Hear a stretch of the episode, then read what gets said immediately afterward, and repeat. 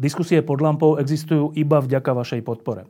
Ak považujete program pod lampou za zmysluplný, pomôže nám už 1 euro za diskusiu. Vopred vám veľmi ďakujeme.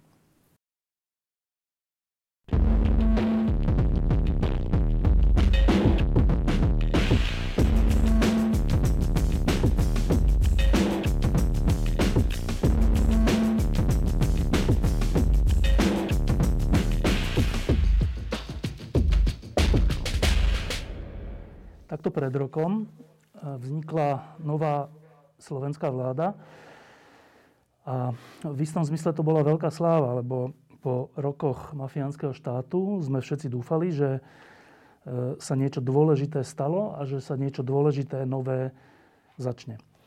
V inom zmysle, ale bolo to, čo sa stalo, a najmä ten volebný výsledok, e, aj trocha takým varovaním, že či to tá vláda dokáže, vzhľadom k tomu, ako je zložená a aké sú tie percentá medzi jednotlivými stranami, ako sú rozložené. E, ja som vtedy zavolal do štúdia Petra Hunčíka, e, známeho e, psychiatra a nášho priateľa, aby som sa opýtal, že ako to vidí a on vtedy povedal také, takú prognózu, z ktorej mnohých zamrazilo v tom všeobecnom optimizme povolebnom. Tak teraz si tú prognózu pustíme. Je to presne spred roka.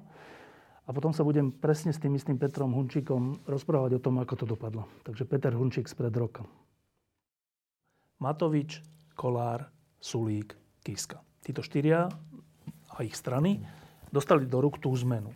A pre časť ľudí je to také, že keď sa pozrú na týchto ľudí na jednotlivo, tak je to, že počkaj, to títo ľudia majú urobiť tú serióznu, inteligentnú, tvorivú zmenu. Uh-huh. Keď to iba takto poviem, tak čo ťa prvé napadne? Že sa im to nepodarí. Fakt? Áno. Áno. Prečo? E, poznajú ľudí, ktorí sú tam osobne za tie 4-10 rokov, koľko tam e, sú. Napriek tomu, že som nerobil interviu, nepoznám každého, poznám niekoľko a nepoznám každého osobne, mám určité obavy, že jednoducho nestačia na tieto úlohy. Teraz tam bude veľmi prísna selekcia zo strany Európskej únie, tam treba kooperovať, treba koordinovať veci, treba e, e, byť empatický napriek tomu, že je to politika. Môžem očakávať, že 35, 40, 50 ročný človek len kvôli tomu, že sa dostal do tejto funkcie, naraz sa zmení. To je niečo také, vieš rad na klavíri. Mm-mm. Nie, tak ti dám 10 eur, budeš vedieť. Mm-mm. No, v podstate to je ten môj skepticizmus. Teraz prídu otázky vysoko senzitívne, bezpečnostné a tak ďalej a tak ďalej. A príde na pretras, prídu na pretras aj také otázky, že kto s Moskou aké vzťahy mal. Na Slovensku my stále pociťujeme niečo také, že Moskva ešte stále náš priateľ. Že zrusmeť slovanské národy a niečo podobné, to je tiež nonsens. E, to, že, že, tie, že normami by mali byť normy Európskej únie alebo európske normy a nie normy východu, to tiež není jasné ešte viacerým ľuďom, ktorí sú tam.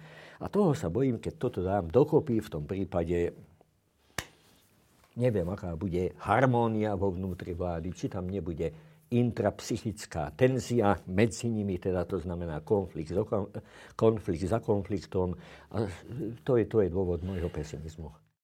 Tak to bol Peter Hunčík spred roka, ktorý teda povedal, že to podľa neho nezvládnu a vysvetlil prečo z osobnostných dôvodov, z dôvodov toho, že tá vláda bude čeliť aj medzinárodným problémom, z dôvodov Moskvy a, a zo všeličoho iného.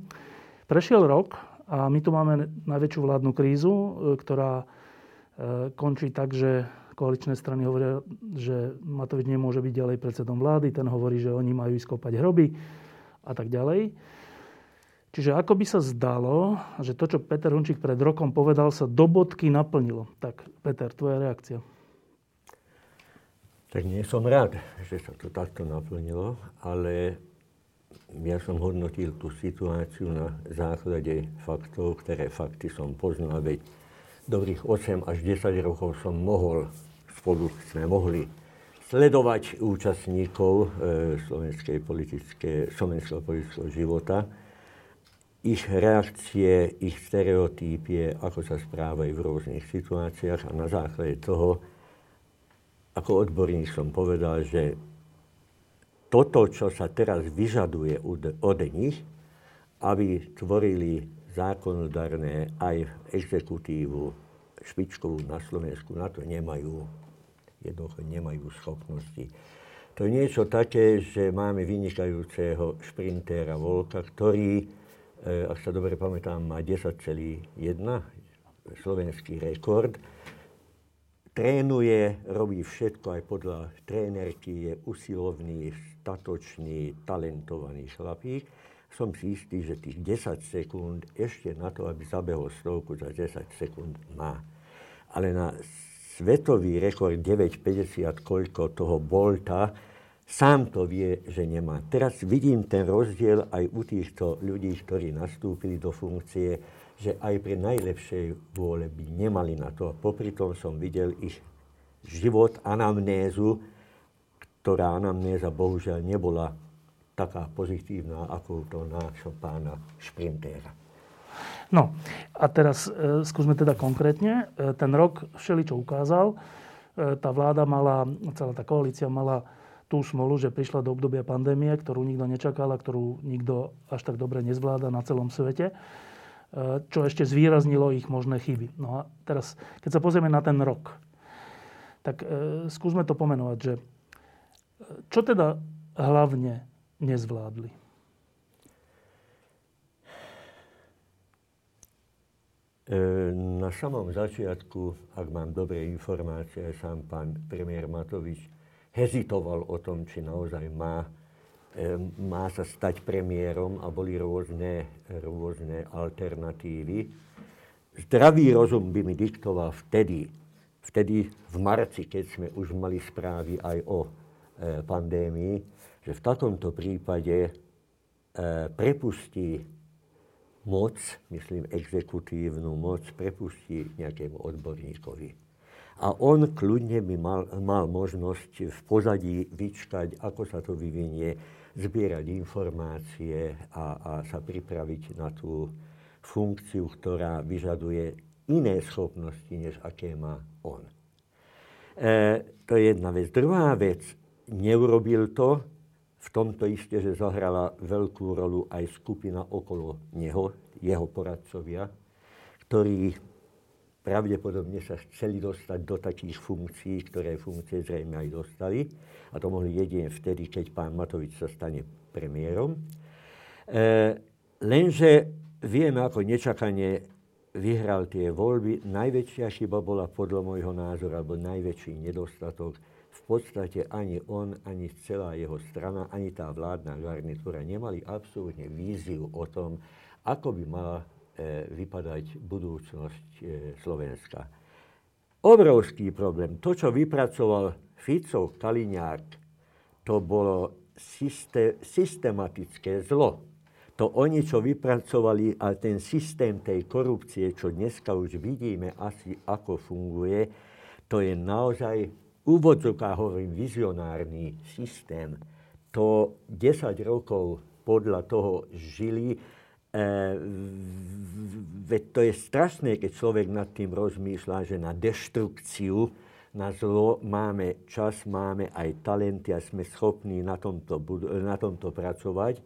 Keď sa obráti situácia a zmeniť tento systém, tam prišli len tie len tie e, predstavy pána premiéra, ktoré zopakoval už v predbolednom boji, že zrušíme korupciu, e, budeme obmed, zamedzíme a budeme bojovať, lenže systémové riešenie žiadne nemal. Teda ostával na tej populistickej úrovni. Dodnes, jeden rok sme tam, že proti korupcii, čo má niekedy veľmi, veľmi e, pekné výsledky. Ľudia na to čakali, veď to bola v rámci toho boja proti covidu tie svetlé chvíle, že sa podarilo tohoto či tohoto človeka dostať e, tam, kam patrí. Lenže víziu o tom, ako má vyzerať Slovensko, po tej desaťročnej ére Fico, Kaliňák e, nepripravili ani do dnes. A o tom som hovoril, že na to nemajú. To je jedna strana obsahová, veľmi dôležitá pri spravovaní krajiny. A dnes to vidíme, že byť len proti korupcii naozaj nestačí. Ale druhá strana je e, post predsedu vlády v koaličnej vláde. Lebo keď je vláda zložená z jednej strany, inak sa vládne, vidť v Maďarsku, ale keď je, e, koalič, keď je vláda koaličná, tak od predsedu vlády to vyžaduje nejaké schopnosti a nejaké vlastnosti. My sme mali na Slovensku väčšinou koaličné vlády e, a tí premiéry sa s tým museli tak či onak potýkať. Nakoľko zvládol Igor Matovič vedenie koaličnej vlády? Tiež tam nastali obrovské chyby. Samozrejme, človek sa správa tak, že similis simile gaudet, hovorí latins, ako latinské porekadlo. E, človek toho vlastného, podobného človeka si chválí a s tým chce spolupracovať. V tejto koaličnej e, štruktúre človek, ktorý najviac sa podobá na pána premiéra, to bol pán Kolár. Samozrejme, že s ním sa snažil vytvoriť e, tie najúžšie väzby, lenže keď sa podívam na anamnézu pána Kolára, už vidím, že proti korupcii sa spojiť s človekom, ktorý mal veľmi ťažké alebo veľmi úzké spojenie práve s tou korupciou, že to bude veľmi, veľmi problematické. Na druhej strane uznávam, že pán Sulík je jedna veľmi silná osobnosť, že tam sa dalo očakávať, že budú strety, ktoré on nechcel.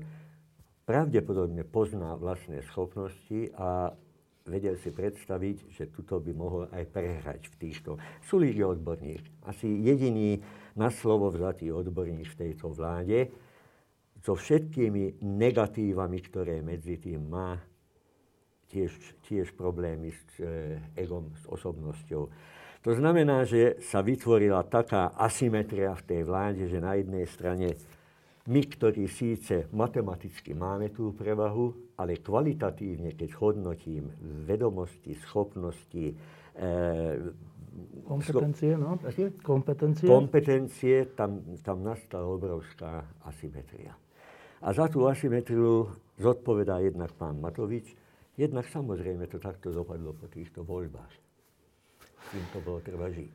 Um, jedna vec je tie vnútrokoaličné vzťahy, ktoré sa tak týmto spôsobom vyhrotili. Druhá vec je, je ako keby spor predsedu vlády v podstate s každou skupinou, ktorá mala trochu iný názor. A to sa týka samozpráv, vedcov, e, lekárov, rôznych skupín, novinárov. E, ten, čo je to za svet, v ktorom všetci sú nepriatelia? To, ako tak, prečo to vzniklo? No teraz mám ten problém. Totiž potom e, programe, čo sme robili spolu, a ja okrem toho som písal nejaké články, vlastní kolegovia e, ma upozornili na to, že Peter, prosím ťa pekne, nerob psychiatrizáciu verejného života na Slovensku. A v podstate majú pravdu. Je to veľmi zlé, keď psychológ, psychiatr sa má vyjadriť k určitým e, symptómom, určitým krokom spoločenského života. Lenže, keď sa mi topánky, ale mám problém s topánkami, idem k obuvníkovi. Keď mám problémy s autom, idem k mechanikovi. Lenže keď sa objavia v spoločnosti také symptómy, ktoré sa objavili na Slovensku, ale bohužiaľ nie len na Slovensku, v Spojených štátoch, v Brazílii, v Maďarsku, v Poľsku, aby som tie najsla, najznámejšie prípady uviedol, v takýchto prípadoch, kto má byť tým človekom, ktorý pomenuje, upozorní e, spoločnosť a pomenuje tieto problémy. Neviem. Som veľmi, veľmi nepríjemný. E, je to veľmi zlá situácia. Jerry Post, starý priateľ, ma upozornil na to, že veď aj on napísal knihu Narcizmus a politici, že musí sa to robiť, povedal. Lenže tie príznaky naozaj svedčia o tom, že tu sú e, náznaky určitej, určitej e, psychickej e, poruchy, ktorá, s ktorými poruchami by sa dalo veľmi úspešne žiť za normálnych okolností. Človek v rámci spoločnosti si nájde svoje miesto, Ale na tých špičkových miestach tieto nedostatky alebo tieto problémy sú už veľmi, veľmi viditeľné a dokážu ovplyvniť celý život danej spoločnosti. To, čo si hovoril o pánu premiérovi, to môžeš doslova do písmena, alebo nájdeš to u pána e, prezidenta Trumpa, ktorý s vedcami mal tie isté, ktorý mal tie isté problémy s e, ľuďmi, ktorí mali iný názor, toleranciu, žiadnu empátiu, žiadnu E, toto e, pána Bolsonára v Brazílii a najbližší, teda pán Viktor Orbán v Maďarsku, už vybudoval celý systém na to, aby, aby títo ľudia sa nedostali ani k slovu. A teraz sa jedná o to, akú rolu v tomto hrá spoločnosť. Totiž, preto som bol veľmi, veľmi pesimista, lebo viem, že keď sú tie problémy s osobnosťou, tie problémy po určitých rokoch 17-18 sa nedajú už, nedá sa s tým čo robiť. Psychológ sa díva na toho bývalého pacienta a povie, už tento človek už do konca života bude žiť s týmito charakteristikami a bohužiaľ život bude taký, aký bude trestaný, dostane sa do basy, bude diskriminovaný, lebo on sám má takéto problémy. A Teraz tam by, čo by mohlo pomôcť, to by bola správna a včasná reakcia zo strany mikrosociety, v prvom rade od rodičov, ktorí už v ranom veku by mohli urobiť to, pán doktor, máme toho syna, čudne sa správa, je vulgárny, agresívny, urobte s ním, alebo, alebo sa porozprávajte s ním. Lenže pre rodičov syn tohoto typu je normálny, totiž oni sami sú vulgárny, agresívny, sebecký, paranoidný a tak ďalej a tak ďalej. Prihlásia sa až vtedy, keď už ich syn má konflikty v škole alebo nastúpi do roboty a má tam konflikty, tam už niečo, už nič v podstate neurobíš. A to sa odohráva v Amerike, kde 70 miliónov ľudí si myslí, že to je správne, čo robil Trump. Vypiť si tie čistiacie prostriedky, včetne toho, vypiť si tie a potom to nejak vyčistí a používať armádu a ísť sem a národnú gardu a komplet ignorovať všetko, čo nes, kto nesúhlasí s ním. Toto robí v podstate Orbán Viktor, ktorý, e, u ktorého zanikla slobodná tlač, neexistujú, e, neexistujú e, slobodné, nezávislé univerzity, lebo, lebo mal na to čas, aby toto vybudoval a nedostane z maďarskej spoločnosti, takisto ako z americkej, ten feedback, že by spoločnosť, väčšina tej spoločnosti povedala, že stačilo. A tuto na Slovensku, bohužiaľ, sa jedná teraz o to, ja som si istý, že dalo by sa na tomto ešte niečo zmeniť, nie s touto garnitúrou. Ale štruktúra, ktorá je tam, má ešte také rezervy, že dali by sa urobiť určité kvalitatívne zmeny za tie tri roky. Lenže spoločnosť by neustále mala dávať tie potrebné negatívne feedbacky, že toto nechceme, s tým sa nedá, stop, toto nerobíme. K tomu sa dostaneme, že čo sa s tým ešte dá robiť, lebo zase v hre je veľa, lebo ten návrat mafiánskeho štátu by bola strašná rana e, osudu Slovenska. Ale ešte predtým, než sa k tomu dostaneme, tak e, jedna vec je zodpovednosť predsedu vlády, ktorý má spájať a pritom on rozdeľoval Aká je zodpovednosť tých zvyšných troch? Mohli to zvládnuť s takýmto predsedom vládu lepšie? Toto nemám jednoznačnú odpoveď. Neviem. Neviem, je to mimoriadne ťažká záležitosť, veď tie posty boli rozdelené tak, že právomoci a možnosti pre partnerov boli kvalitatívne nižšie, ako mal on sám.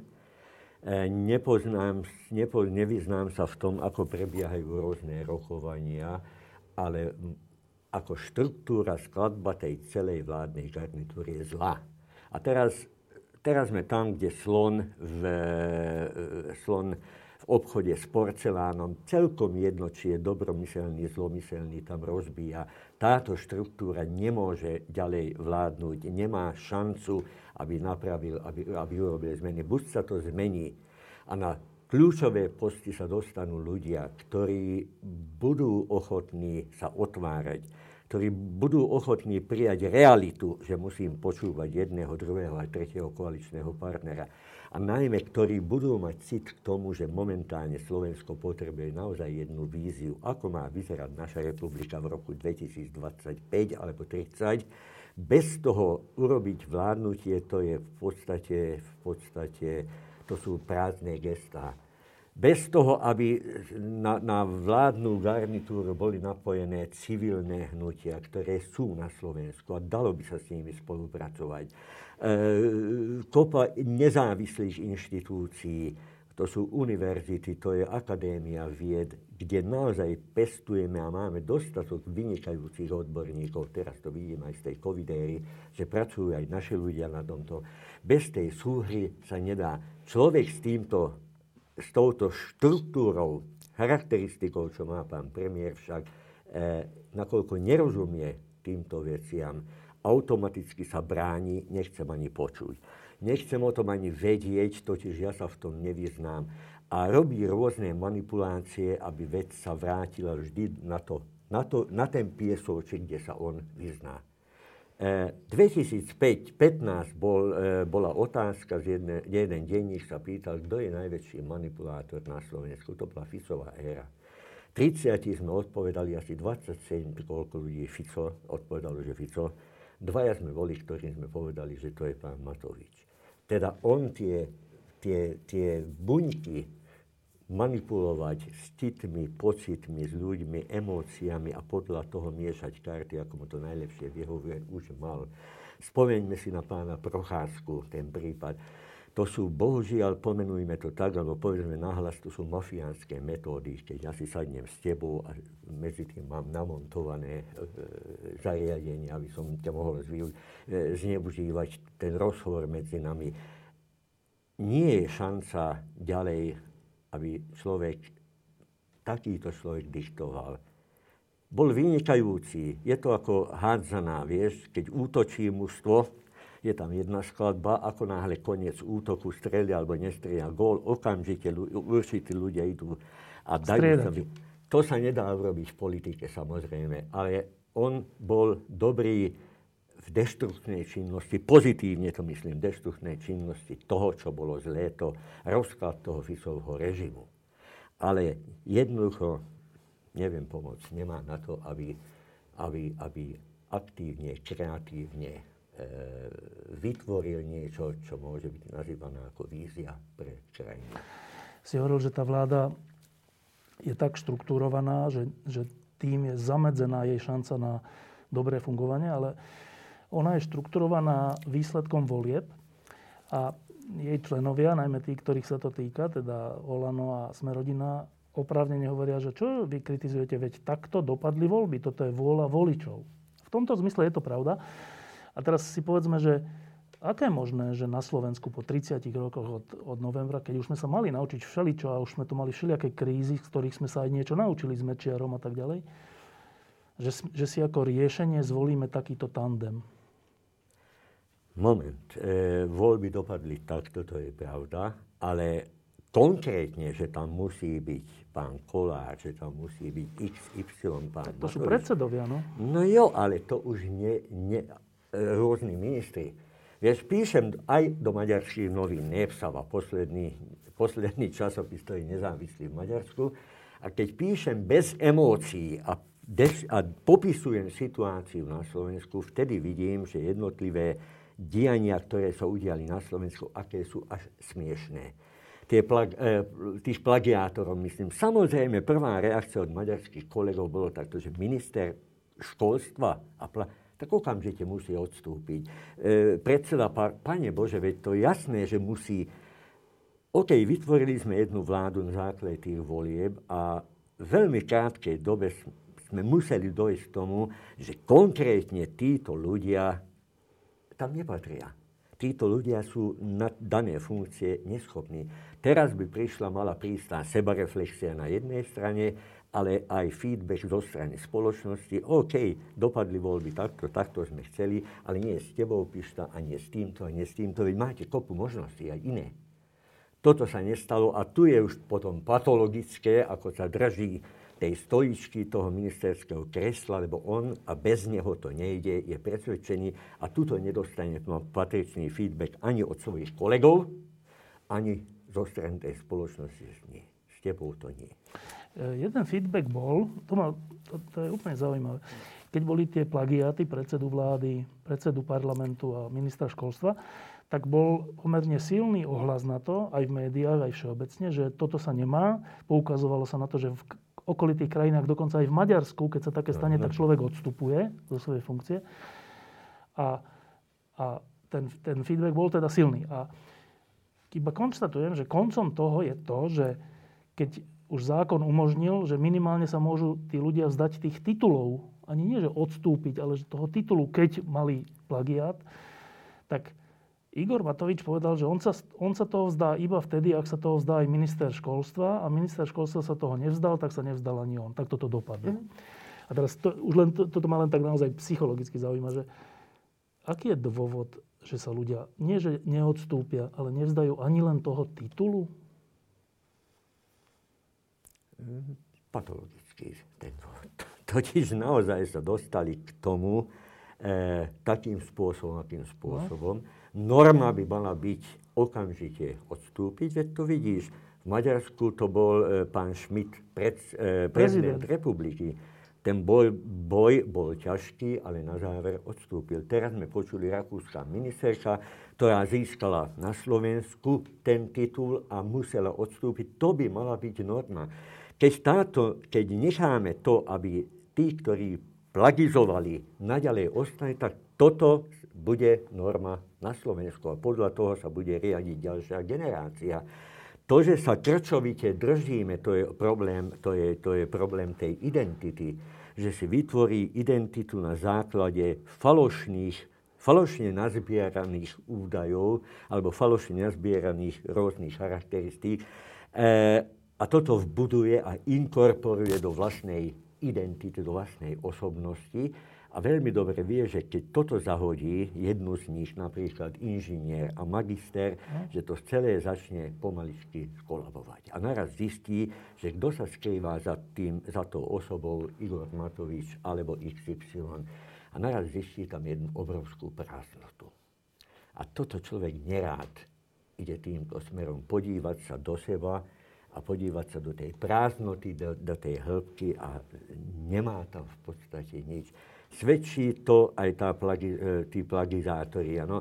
svedčí o tom, že nemá žiadny vzťah ani ku kultúre, ani k vede, ani k tomu, čo sa učil údajne, lebo si myslí, že áno, to sa dá týmto spôsobom získať, takúto má váhu, no že to, ne, no to, to je moderná doba. Univerzitným profesorom sa stanú ľudia, ktorí sú vymenovaní zo dňa na deň, e, publikujú články v rôznych týždenníkoch a to stačí tej komisii, e, to PHD rozdávajú rôzne univerzity ako cukríky, tak samozrejme pomaly to sa stane tou normou, ale túto normu, chvala Bohu, ešte Európa nepríjma. A tu sa začína aj to, tá naša orientácia, niekedy aj Orbánová orientácia, že tieto normy, tie nové normy, ktoré vytvárame, tie nové normy akceptuje byzantský východ. Pre nich je to ešte stále OK. Máš nejaký titul, získal si niečo, stane sa niečo, medzi nami môžeš existovať, nikto sa te nebude pýtať, nebude skúšať a tak ďalej a tak ďalej. Tá druhá strana, čomu sa hovorí Európska únia alebo európske tradície, týchto ľudí nevie a nechce akceptovať. A teraz si máš vybrať ty ako 40-50 ročný chlap, ktorý na vrchole vďaka tým voľbám, ktoré ho akceptujú, príjmajú v Elysee paláci, v Buckingham paláci, na OSN ako predstaviteľa jednej krajiny a zo dňa na deň vďaka týmto malým, malým, ako hovorí, chybičkám alebo týmto krokom sa staneš, padne z takejto výšky a naraz sa zistí, že si nič. A ešte stále máš moc vybrať si, že ktorú verziu E, ktorú verziu ideš realizovať. Samozrejme, že krčovite sa drží tohoto, veď to není také jednoduché e, pustiť, pustiť túto, e, tieto kulisy, ktoré kulisy nám poskytuje verejný život a najmä na top toho verejného života. Poviem ti úprimne, e, do 93. roka som bol teda u pána prezidenta Havla. Bol som v tej politike. Robil mi to veľmi, veľmi ťažký problém v 93. 4. roku povedať, že nie, nejdem ďalej. Do žiadnej strany nevstupujem, nebudem robiť. Budem ako vonkajší pozorovateľ, ale neexistuje. Toto robiť sám na sebe som zbadal určité elementy, cudzie elementy a som sa pýtal, Peter, chceš byť týmto a týmto? Moja, avšak moja alternatíva bola taká, alebo budeš tým psychiatrom, ktorý si bol doteraz, kde si sa dobre cítil, kde si bol pomerne úspešný. Keď človek má tú alternatívu, tak tá voľba je pomerne ľahká alebo ľahšia. Keď nemá tú alternatívu, tak si neviem predstaviť. Ešte dva príklady z minulého roka a potom prejdeme k tomu, čo sa s tým dá robiť. Tak tie dva príklady. Jeden sa volá celoplošné testovanie a druhý, druhý sa volá spútnik.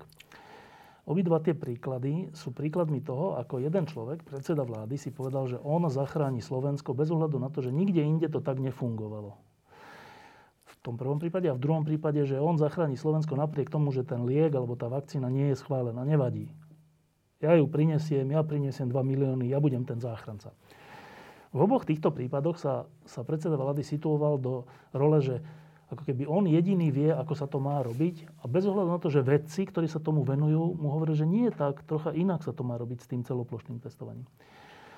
A keď som na tým rozmýšľal vtedy, keď sa to dialo, tak som si že to musí byť aj strašná odvaha, že, že ja, nevedec, ja nie som ani epidemi, epidemiolog, ani nič, ja tu teraz idem hovoriť, že čo sa má robiť, že, že jediná záchrana je celoplošné testovanie. Hoci tí vedci, ktorí sa tomu venujú, sedia okolo mňa a hovoria mi, že nie, neblázni, neblázni, môže to, môže to skončiť zlé. A ja to urobím. A to isté s tými vakcínami, že ja to urobím. A teraz to ma zaujíma, že čo na to človek potrebuje, aby takúto vec urobil, že na prvý pohľad sa mi zdá, že ako keby nemal put seba záchovy, ale neviem, čo je to za kvalifikácia, že toto urobím? No a tu som teraz v tej situácii, čím som začal, že mi robí obrovské problémy. Keby sme boli v úzkom okruhu, kolegovia, e, odborníci, tak hravo by som odpovedal na túto otázku. Je to bežná vec? Bežná vec, áno, v určitých kruhoch. kruhoch áno. Lenže jedná sa o ministerského predsedu jednej krajiny. Ja nechcem psychiatrizovať verejný život na Slovensku, a keď mám pred sebou tie obmedzenia, by som povedal, je to nesmierne ťažké na to odpovedať bez toho, aby som nepoužíval určité výrazy. Terminus technicus, na ktoré budú samozrejme reagovať aj kolegovia, možno aj iní tým, že zase si dal bylo sem niekomu, či ja si to uvedomujem. Ale na, konkrétne na tvoju otázku. Áno, v takomto prípade sú určité známky mešianstva mešianistický, delegovaný človek. My sme to používali pred 20 rokmi o politikoch, keď sme písali jednu knihu s kolegom Bornášom, nechceli sme to mešiastvo, ale sme hovorili delegovaný a písali sme o tom, že delegovaný človek je nesmierne nebezpečný. Delegovaný človek e, totiž je koartovaný, má koartované, zúžené, zúžené vedomie, myslenie, má jeden jediný cieľ, čo cieľ mu diktuje práve tie mešianistické e, vlohy. To znamená, ignoruje všetko okolo toho, že odborné nálezy sú, alebo názory odborníkov sú takí a takí. Ale ignoruje aj to, čo si hovoril pred chvíľou, že aké to môže mať následky, totiž delegované nebojí sa, nemá strach. Nemá strach. E, každý, napríklad, čo sa udialo na Slovensku, len tých oligarchov, čo sa dostali teda ako do väzenia teraz, každý sa pýta, a premiér nemá strach, že čo sa stane o dva, o tri roky, že podobne sa... Nie. Nemá strach, on je delegovaný, ktorý musí to urobiť, lenže vieme, že počas tej činnosti alebo tejto aktivity dojde k kvalitatívnym zmenám. Kvalitatívnym zmenám v tom slova zmysle, že ignoruje niekedy realita, že sú tam také, by som povedal, zase odborný výraz, také hysterionské prejavy ja som jediný vyvolený, ktorý pozná pravdu a idem podľa toho. A sú tam aj veľmi, niekedy aj veľmi kreatívne nápady. Jež, mne povedali, keď som, e, keď som bol v Spojených štátoch a debatovali sme o tom, že som urobil televíziu Nova, potom Márejho nadáciu, potom e, taký systém prognostikovaní ohnízk, to znamená alarm systém, všetko. Mi povedal jeden kolega z Ameriky, že ty by si bol vynikajúci človek v Hollywoode ako tzv. gagman. Ty máš vynikajúce nápady a to je veľmi dobre platená funkcia Film samozrejme nesmieš robiť, lebo na to nemáš vlohy, aby si to celé dal do toho celkového systému, ale nič ani nemusíš, veď na to je ďalší človek.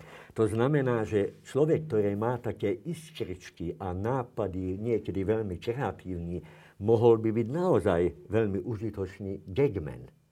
Keby mal okrem seba mal ešte tým, manšaft, ktorý manšaft ide realizovať e, jeho nápady. Lenže na Slovensku sa to koncentruje v jednej osobe. On je ten, ktorý má nápady, má tie iskričky, on je ten, ktorý selektuje z týchto, čo je dobré, čo je zlé a on je ten, ktorý to ide aj realizovať. No toto takto fungovať nemôže. A si povedal, že delegovaný, to, čo ty myslíš, že delegovaný? Delegovaný, myslím, napríklad prvýkrát sme užívali na jedného menšinového politika, Maďara, v 80. rokoch, nebudem meno 90. rokoch, ktorý prišiel s tým, že my tu, Maďari na Slovensku, musíme sa dostať do inej situácie, my musíme to prežiť, e, my sme diskriminovaní a musíme dostať také populy od života alebo od neho, pomocou ktorých sa nám podarí napriek tým snahám Slovákov nás asimilovať, e, napriek tomu prežiť. Počkaj, myslíš vyvolený? Vyvolený, dele, my sme chceli, na sme toho delegovaní, áno. To znamená, že ten delegovaný človek nemal žiadne iné predstavy o živote, nič ho nezaujíma, len osud tej vybranej malej skupiny. V danom prípade tá malá skupina môže byť Slovensko. Ja som ten, ktorý musí zachrániť Slovensko. Kľúčové slovo je zachrániť. Neustále delegovaný človek chce niečo zachrániť. Vidí tú hrozbu a on je ten, ktorý bol vyvolený a dostal úlohu, konkrétne úlohu a nesmie sa báť a nesmie e, reagovať na, na rôzne vedľajšie alebo rušivé elementy a momenty. Jeho cieľ je jasný. To je dosť, e, a môže to byť aj veľmi, veľmi, pozitívne. Hovorím, lenže myslenie a vedomie je koartované, zúžené.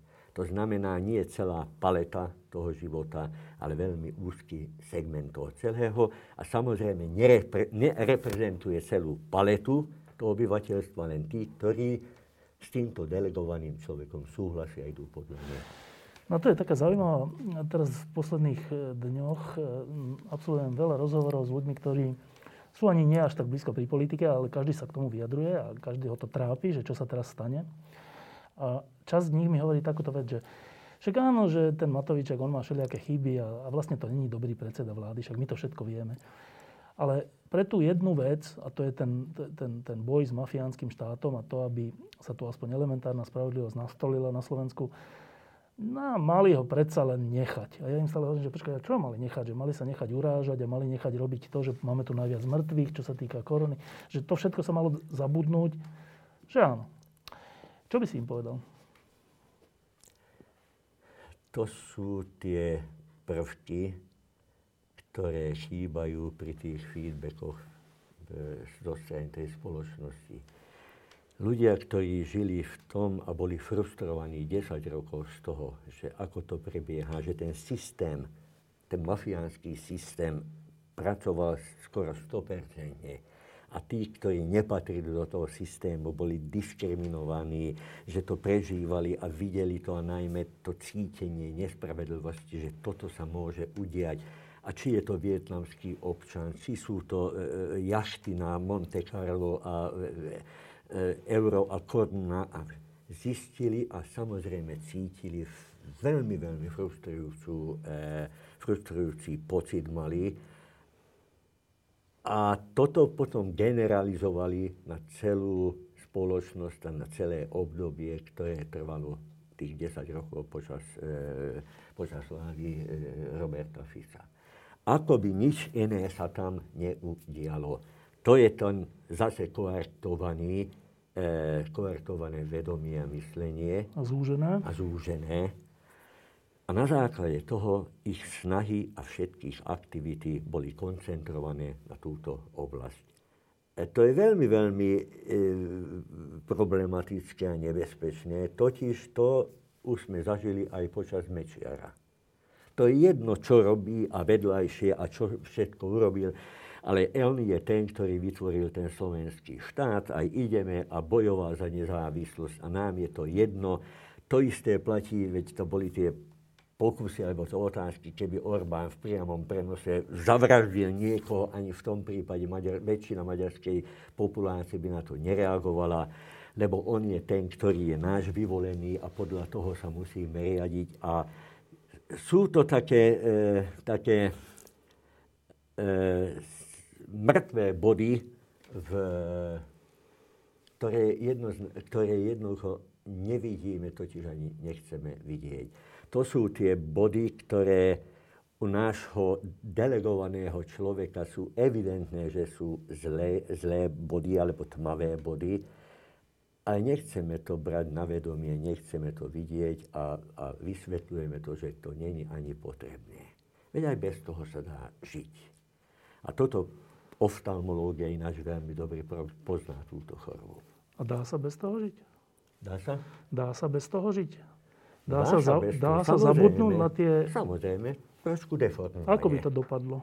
Trošku deformovanie. Tak by to dopadlo, že pravdepodobne tie tmavé body sa zväčšujú a zväčšujú a v podstate zakrývajú čím ďalej tým väčšiu časť toho celého e, e zorného poľa.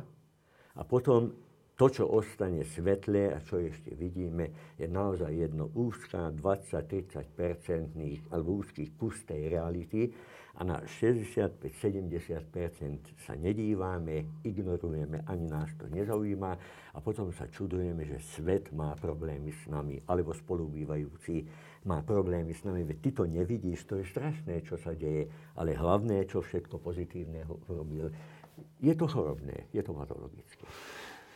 S no. týmto ešte jedna vec, vieš, ale to, čo si sa pýtal na Sputnik, to nemusí byť tá istá kategória, to je už trošku nebezpečnejšie, lebo som si istý, že Sputnik bol vybraný, alebo, alebo padlo rozhodnutie, že objednať a kúpiť Sputnik, to už muselo byť vedomé. To už muselo byť vedomé, vedomá akcia.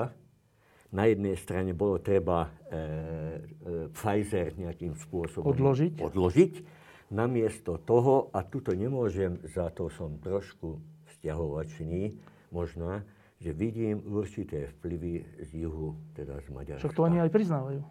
No jo, ale to, keď my sa dívame na to Maďarsko, ja teda, keď sa dívam na to a vidím, že ten vývoj a ten život je tam deformovaný, tak mám strach, že toto čaká aj na nás.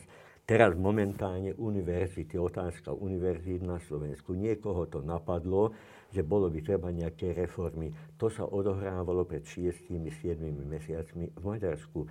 Majú už len 3 alebo 4 štátne univerzity. Všetky ostatné patria pod kontrolu e, vlády. Síce sú to e, práve nevládne, ako sa hovorí, že sú to súkromné univerzity, ale ľudia, ktorí riadia tie univerzity, sú delegovaní priamo z tej vlády, to znamená, štát má celú kontrolu. E, je to, e, je to teda ústav vedy, teda ako... Slovenská teda akadémia, akadémia vied. vied prepáč, akadémia vied. To sa odohrávalo pred rokom v Maďarsku. Straš, vieš, to sú naozaj také veľmi zaujímavé otázky prezident Maďarskej akadémie vied včera alebo predvčera dostal tzv. matematickú Nobelovku Abelovú cenu. Bol to pán, ktorý riadil tú akadémiu a ten celý boj, tú konfrontáciu s Viktorom Orbánom vládnou mocou a nebol schopný, nemal toľko odvahy, aby sa postavil a povedal, že nie. Akceptoval to, čo vládna moc chcela dosiahnuť, aj to dosiahli. Rozbili v podstate Akadémiu vied. Na jednej strane teda máš obrovskú, fantastickú osobnosť medzinárodne uznávaného človeka, ale keď príde k tej konfrontácii s mocou, ten človek sa zmenší a hrá na niečo takého mieromilovného človeka. Neideme do týchto konfrontácií, veď dá sa dohodnúť ako by naozaj veril tomu, že dá sa dohodnúť. Nedá sa dohodnúť. So zlom sa nedá dohodnúť. A to je tá obrovská výhoda tých ľudí, ktorí sú na tej strane toho zla, že vedia, že v danej chvíli aj, ten naj, aj tá najväčšia, najsilnejšia osobnosť cvrkne a začne na toto prikyvovať a akceptuje to. Čiže ty si ten sputnik vnímal ako taký skoro až, že pokus o inú orientáciu Slovenska až tak? E, tak. Čo hral tam pán Danko, nevieme, ale že tá orientácia, že celý životný štýl a celý, e, celá hierarchia hodnot, ktorú prezentuje táto dnešná Matovičová vláda, že sa viac podobá na východné pomery ako na západné, to je evidentné.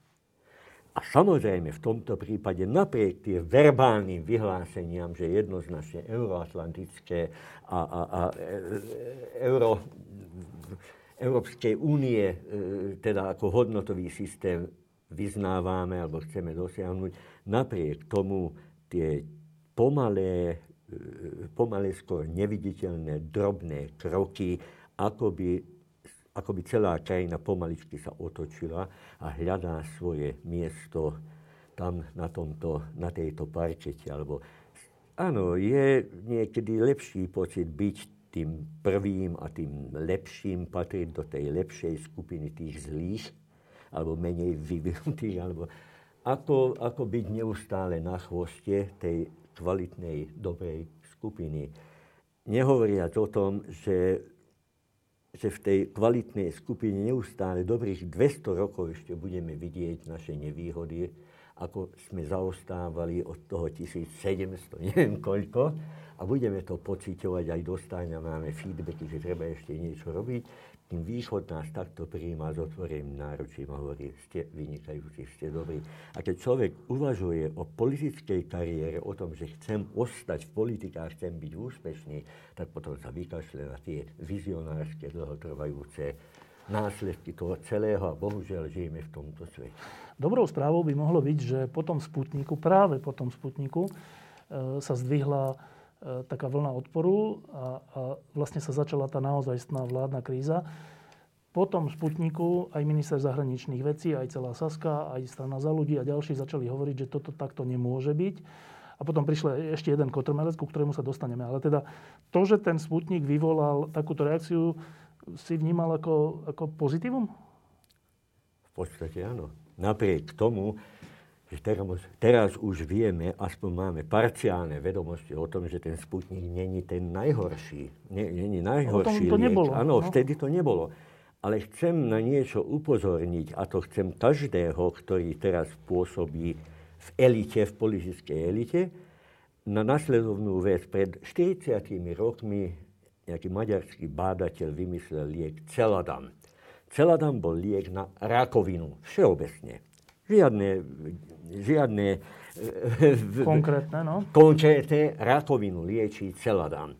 A bola tam vyslovene hystéria v Maďarsku, ale aj v okolitých štátoch a ľudia, aj lekári utekali kúpiť si tu, ten, ten liek celadam, tú inekciu. Ja ako obvodný lekár v Čalove mal som, mal som v rajone niekoľko ľudí v terminálnom štádiu s rakovinou.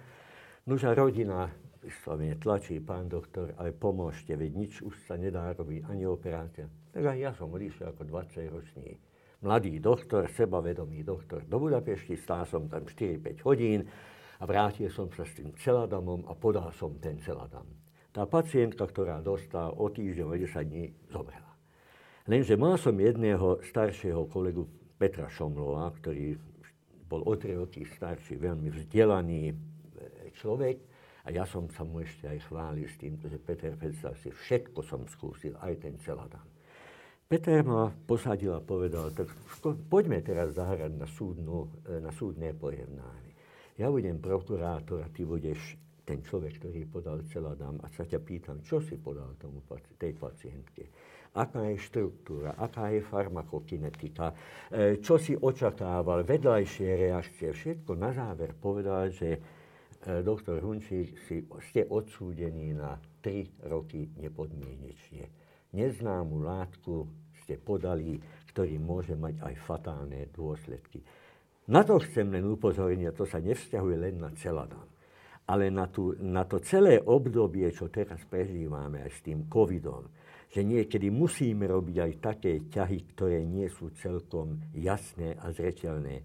Že aj politici teraz momentálne robia niektoré kroky, ktoré racionálne sa nedajú odôvodniť že príde aj rok 2023, 4 alebo 5. A vtedy už chladným, kľudným vedomím budeme sedieť a, budeme, a budú rodiny, ktoré sa, a budú príbuzní, ktorí sa pýtajú na to, čo ste podali, čo ste robili, prečo ste nepoužívali iný liek, keď ste už vedeli, že aj toto, aj toto existuje. A to by malo prísť aj pre politikov. To, táto, forma, táto forma pojednávania, že pán premiér, pán minister školstva a tak ďalej, poďme to teraz jasne a zreteľne a aspoň symbolicky vyniesť nejaký rozsudok. No, e, ešte jeden bod sa udial, ktorý rozhodol definitívne o tom, že tá vláda v tejto podobe už nebude. A ten bol znova taký veľmi prekvapivý v jeden deň, teda pre niekoho prekvapivý, v jeden deň sa teda napriek tomuto všetkomu ešte tí koaliční partneri dohodli aj s predsedom vlády a Zolano, že nevadí, tak skúsime to ešte raz, že už nebudeme na seba útočiť a tak už po Sputniku, po všetkom. A teda už aj pripravili také memorandum, že teda memorandum dobrého vládnutia alebo nejak tak. A my niektorí sme hovorili, že počkajte, tak to, akože dokedy budete takto ustupovať, čak to zase sa to nesplní. A ono sa to nesplnilo, že za pár hodín, nie že za mesiac alebo za tri v nejakej kríze, ale za pár hodín, keď boli tí istí koaliční partnery označení za neludských a nehumánnych a neviem akých. Ako sa toto dá vysvetliť? Že mám funkciu predsedu vlády, v, poslednej chvíľočke zdá sa, že, že ju zachránim tým, že slúbim, že už také nebudem robiť ako predtým. A na druhý deň neodolám a znova urobím to, čo ma pripraví o tú funkciu. Že keď už mi ide teda o tú funkciu, však ľuďom často ide o funkciu, mm-hmm. tak prečo robím vec, ktorou si ju sám vezmem? Keď to urobí s vedomím toho, že dúfá, že naozaj dojde k nejakej kvalitatívnej zmene, tak by som povedal, že je to nebezpečne naivný človek infantilný až naivný, ktorý verí tomu, že teraz si seriózne sadneme konkrétne s pánom premiérom a sa dohodneme a táto dohoda už bude platiť. Seriózny človek, dospelý človek, toto na základe skúseností, ktorý zažil a na základe tých informácií, ktoré môže dostať od odborníkov, nemôže byť až tak naivný, až tak infantilný, že verí tomu, že nastane, predsa nastane tá kvalitatívna zmena. Čoho sa bojíme? Bojíme sa jednak strata tej funkcie, ale bojíme sa toho hlavne, že nastane, musí nastať nejaká zmena. A tej zmeny každý normálne zvažujúci človek má, uvažujúci človek má určité hezitácie, keď dojde k e, určitým zmenám v spoločnosti, v rodine. E, to je tá neistota. Neistota je naj, naj, najťažší a najhorší pocit Veď v tej COVID ére tiež tá neistota.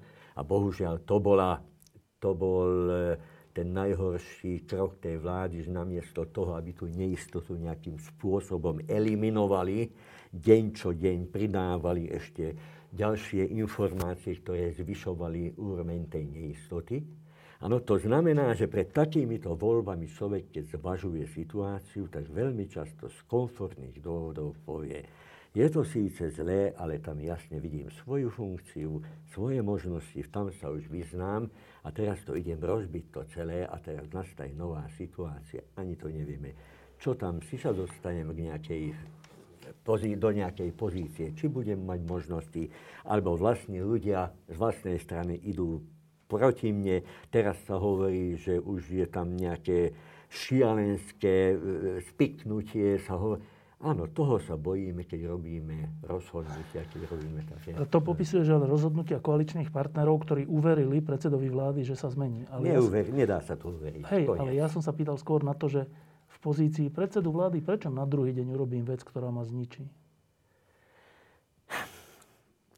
Dúfam, že sa mi podarí tento, tento, e, túto príklad. E, škorpión sa chce dostať na druhý breh rieky nevie plávať, poprosí žabu. Áno, skočím ti na chrbát, buď taký láskavý, vezmi ma na ten druhý breh, žaba povie na to, ešte to by som potreboval, poznám ťa. Však ma zabiješ. Že ma zabije. Ja teba zabiť, keby som ťa zabil, ja by som sa utopil. A je to logický argument, hovorí žaba. A vydajú sa na tú cestu, v strede tej rieky škorpión zahryzne a žaba Zomierajúca. Zomierajúca hovorí, a prečo sa to robili, veď teraz aj ty zomreš. Ide to aj teba zničiť, ale nemôžem za to. Taká je moja natúra. Konec. Nemám lepšie. Dobre, a teraz. E, teraz sme v situácii, keď e, už je evidentné, že tá vláda v, tejto, v tomto zložení a v tejto podobe už nebude pokračovať a hrá sa o to, v akej bude pokračovať. E, najprv e, tak všeobecne, že si hovoril, že tá vláda je zle zložená v zmysle e, tých osobností a osobnostných charakteristík. Je šanca, že by sa na pôdorise tejto koalície zložila lepšia vláda? Čím ďalej, tým menšia. Totiž ľudia, ktorí sa tam dostali a majú určitý okruh svojich podporovateľov, sú pod vplyvom aj týchto ľudí, aby neupostili túto funkciu. A čím viac ľudí sa čím viac ľuďom sa podarí ostať v tých nových štruktúrach, budú bojovať za to, aby sa obnovili staré, staré pomery, veď vtedy sa cítili lepšie, vtedy to bolo istejšie. E, ja si myslím, že, že vedomostné nívo tej celej skupiny, ktorá sa tam dostala, že zodpo- v otázke zodpovednosti, v otázke no, zodpovednosti najmä, že tam sú také hiáty, také nedostatky, že jednoducho okrem pár príkladov, pozitívnych príkladov si neviem predstaviť, že táto skupina ľudí by mohla viesť pozitívnym smerom Slovensko. Tie voľby v Lani boli o tom, že nechceme ďalej e, Fica a jeho systém. Čo chceme ďalej, to nebolo jasne povedané to bolo vyslovene živelné rozhodnutie a kto hral najlepšiu rolu, pozitívne populistickú rolu, to bol pán Matovič, to vyhral. Ale nevyhrala tam jedna vízia, jedna koncepcia, aké má byť Slovensko. Ľudia, ktorí sa pridali k pánu Matovičovi Oľanove, to je také rôznorodé, že neviem dodnes, ani on pravdepodobne nevie, aké sú, ako sú orientovaní jeho vlastní ľudia. Ako by som mohol povedať, o 50 alebo 3 alebo koľko poslancov má, ktorí sa nikdy ešte neozvali, že títo ľudia, čo nosia v sebe, aké majú schopnosti, títo ľudia sa vyznačovali doteraz len tým, že boli lojálni. Že petolízači, ktorí pričovovali, boli lojálni a pravdepodobne čakajú na, svoje, na svoju chvíľu. Kedy padne šéf a potom ja sa, ja sa môže, ja dostanem určitú šancu. Ale že čo z tej šance bude, e, aké skúsenosti ľudia, ktorí sa tam dostanú, mali, to nikto nepred, nevie eh, povedať a v takomto prípade ja som vždycky skôr e, skeptický. No, lebo preto sa to pýtam, že mnohí ľudia, aj tí, ktorých ten bývalý systém, ten mafiánsky systém zasiahol profesne, alebo dokonca rodinne, alebo dokonca na životoch svojich detí, ako rodina Kuciakovcov a Kušnírovcov, tak tí ľudia sa teda vážne modlia za to, aby sa to nevrátilo. A teraz máme situáciu, že bude tu táto zostava v nejakej forme, alebo budú predčasné voľby a príde tá predošlá zostava v nejakej forme. Predpokladám, že ty by si si, no tak povedz, ty by si si čo vybral? Pre mňa e, e, prioritu má, aby bol zahovný demokratický systém demokratický systém namiesto toho, čo sa rečuje vo východnej Európe, Lukašenko, Viktor Orbán, Kačínsky, autoritatívne rysy. Jedine demokracia môže zabezpečiť ďalšie možnosti. Ďalšie možnosti myslím to, že sa rozvinúť, že pozitívne e, charakteristiky, aby sa dostali, aby boli slobodné voľby, slobodná tlač. Žiadny iný systém toto nezabezpečí. Keď je v nich toľko, myslím, v tejto súčasnej garnitúre, aby do tých volieb vydržali v tom slova zmysle, že základné prvky demokracie budú zachované, ja už budem šťastný. Lebo ten istý pocit mám aj ja, čo majú rodičia pána Kuciaka a tých, ktorí boli. Samozrejme, že mám a držím palce. E, očakávať však to, že donesie v živote Slovenska závratné zmeny táto vládna garnitúra, úprimne povedzme, nie sú. E, tá voľba je nesmierne ťažká. Sofina voľba by som povedal skoro. Vonnegut by mohol na, to, na takéto situácie, mal rád Kurt Vonnegut, riešiť takéto situácie. Nemám na to, tú demokraciu považujem za alfa a omega.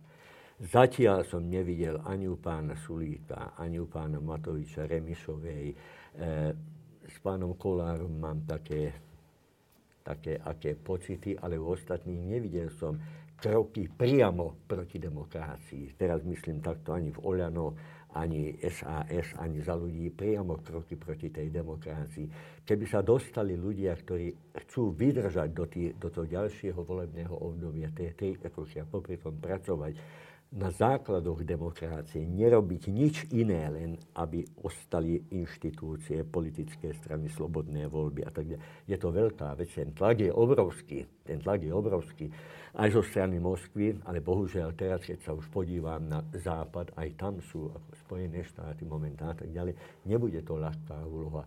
E, toto je maximum, čo by sa dalo uskutočniť, e, e, e, takto realizovať a medzi tým samozrejme veľmi aktívne, veľmi aktívne začať už teraz e, budovať tie nové štruktúry, myslím, stranické štruktúry, nezopakovať tie blbé detinské chyby, ktoré boli pred voľbami v Lani. Tie sa urazím, lebo to je menej liberálne a viac konzervatívne. Toto e, každá strana, ktorá má pevne v, v, v tvojich stanovách prvky tej demokracie, pre mňa je priateľná. To môže byť aj lavicová strana. Mne to absolútne nevadí. Len ako človek, ktorý zažil to, čo to znamená socialistický, komunistický systém a vidím ten rozdiel a vidím tú strašnú hrozbu, ktorá v posledných 10-15 rokoch objavila. Ja o nič iné sa nemodlím doslova do písmena, aby, aby sme to vydržali e, týmto jasným smerom. E, teraz máme iba zo pár možností, ako to vyriešiť. SAS a čiastočne za ľudí hovoria, že jediná šanca je rekonštrukcia vlády bez predsedu vlády s novým iným predsedom vlády, že to je minimálna možnosť, minimálna podmienka na to, aby sa vôbec mohlo uvažovať o tom, či ďalej. Tvoja minimálna podmienka, keď vidíš tie strany dnešnej koalície na to, aby mohli pokračovať ďalej, znie ako? S týmto v podstate súhlasím. Neviem si predstaviť e, fungovanie vlády na čele e, s pánom Matovičom. Mm, to, že aby sa dostali k slovu prvky a strany, o ktorých sa hovorí radikálne a fašisticko, radikálne orientované, ako začalo sa hovoriť o tom, že Kotlevo určité nápady a dostal dostal 26 koľko hlasov to, e, hlasov, to znamená, že je podpora. Je, bohužiaľ sú prvky aj, alebo sú také e, ohniská aj v rámci e, koalície? koalície, preto je to nebezpečné. Tieto ohniská nejakým spôsobom eliminovať, jasne. A tu som ešte chcel že minimálna podmienka na to, aby to malo vôbec šancu.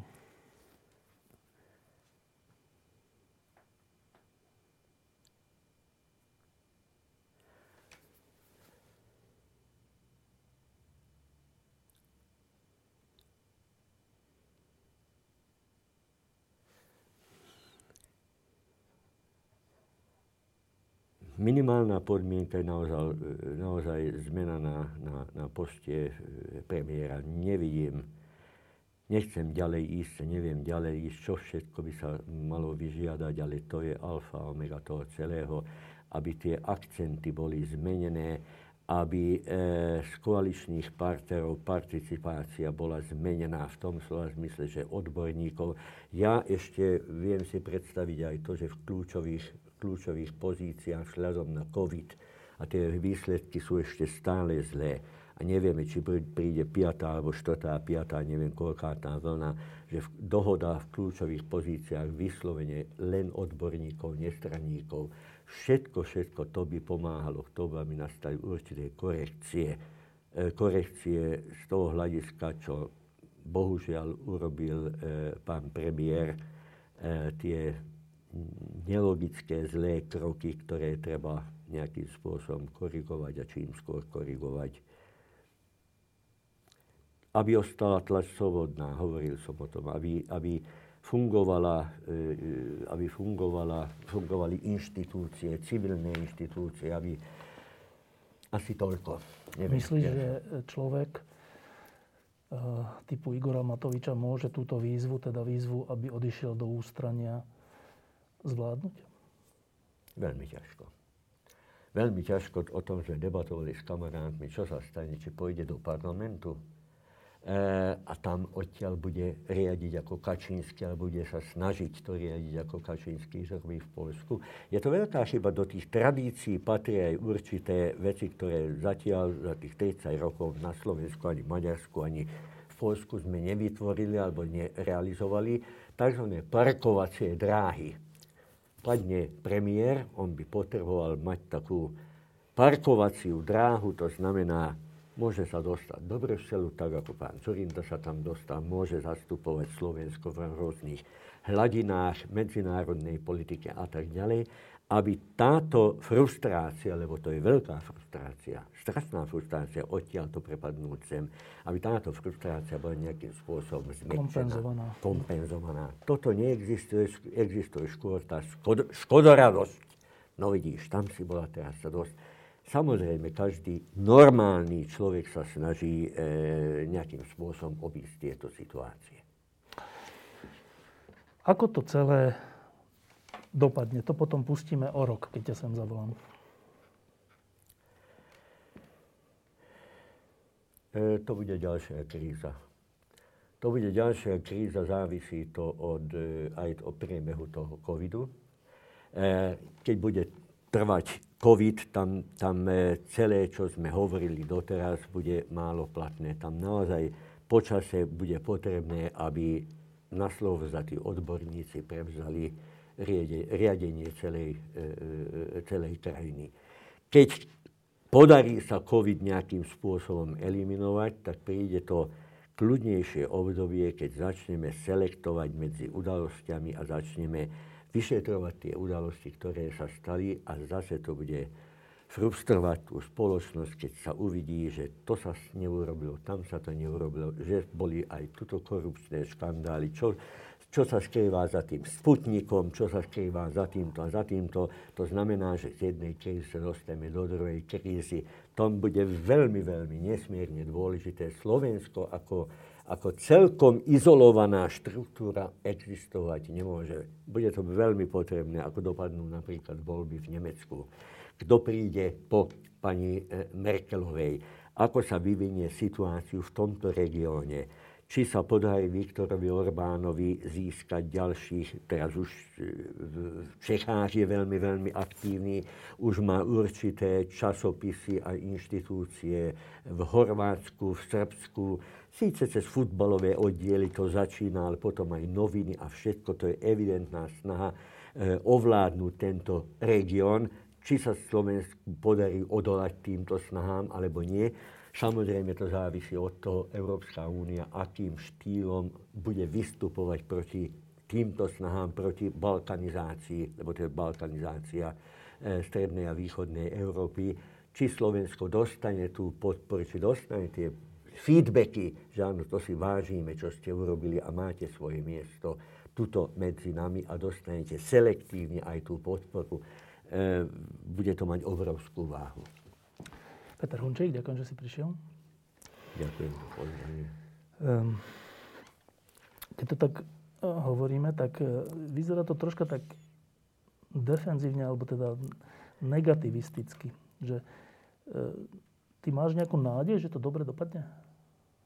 Tak nie. Ne? Nie. Nie. Je tu kríza, e, kríza, e, by som povedal, celého sveta. Nie sme na to pripravení, nepoučili sme sa toho, nie, vieme veľmi dobre, že tie pandémie sa môžu opakovať, že prídu oveľa problematickejšie a ako by sme to racionálne ego e, nepoužívali. Ja vždycky som hovoril o to, aj o tom, že je to veľká tragédia, že e, ľudia, ktorí patria do tej prvej triedy, prvej ligy, hrávajú prvú ligu alebo Premier League, títo ľudia politi- politiku ignorujú. Išli ako biznismeni a bohatstvo a niektorí právnici a veľké peniaze a riadiť svet odtiaľto a do tej politiky všade vo svete, veď naozaj sa podívajme na toho Trumpa, ale ani Biden nebol ten, veľký svetlý os, e, tá osobnosť Spojených štátov. Po, Angelike, po Angeli Merkelovej neviem, kto príde, ale ona bola ešte tá osobnosť po 89. roku. A títo ľudia môžu byť aj dobromyselní, môžu byť aj srdeční, všetko a nevyprodukujú viac, ako je to dané. Pán Volko má na tých 10 sekúnd na stovke, na 9,54 nemá. A toto čaká na svet, podľa mojich predpokladov. Ty si mal nedávno 70 rokov? Teraz v máji mám 70 rokov. Ideš mať teraz 70 rokov? Mm-hmm. Si s tým uzrozumený? Áno, áno. Absolutne. Nemám žiadne problémy. E, mám sa pomerne dobre. Teraz som bol chorý nejaký čas, ale chvála Bohu som sa dostal z toho Mám zdravých vnúkov aj céry, veľmi často, najmä počas tej krízy sme žili spolu ako jedna veľká rodina, tiež krásne. Počas môjho života neboli vojny, nebol hlad, hladomory a podobné veci, ktoré aj v Európe trápili ľudstvo niekoľko storočí. Žili sme za, za normálnych, konsolidovaných podmienok a toto môžem ďakovať Bohu, môžem aj sebe samozrejme, aj mojim priateľom. Na tomto pracujeme, aby sme toto vedeli nejakým spôsobom zachrániť. Ja zase viem toľko, že nedá sa zase izolovanie, že bránime Európu a si myslíme, že dobre sa tuto máme a kašleme na ten, na ten zvyšok toho sveta. Veď tá migračná kríza bola tiež presne o tomto. A zatiaľ sme sa neučili, nenaučili nič z tohoto. To musí prísť ďalej. Ľudia hľadujúci, ľudia nemajú pitnú vodu, nemajú základné veci. Musia ísť, ako magnet ich ťahá, ťaháme práve my, Európa. Prídu sem, treba na to nájsť riešenia. Lenže zase príde tá, ten, klasická, tá klasická otázka, o ktorej sme hovorili, urobiť nejaké kvalitatívne zmeny v našej spoločnosti, myslím teraz v celej Európskej únie. Aby sme mohli v symbióze žiť s týmito, aby to je niečo také, že či sa môžem bezpečne a dobre cítiť, keď v celej ulici len ja mám poschodový dom, len ja mám auto, len u nás sa svieti celý večer a u nás e, e, sa e, servírujú tie najlepšie jedlá, im celá ulica, zvyšok tej ulici hľaduje, majú základné problémy. Samozrejme, nemôžem žiť v bezpečí, nemôžem sa dobre cítiť. Toto sa treba tiež naučiť. Nejde to. Takto v predstihu ti teda blahoželám za, e, teda k 70 a želám ti ešte veľa zmysluplných rokov. Ďakujem, že si prišiel. Ďakujem za poslanie. Diskusie pod lampou existujú iba vďaka vašej podpore. Ak považujete program pod lampou za zmysluplný, pomôže nám už 1 euro za diskusiu. Vopred vám veľmi ďakujem.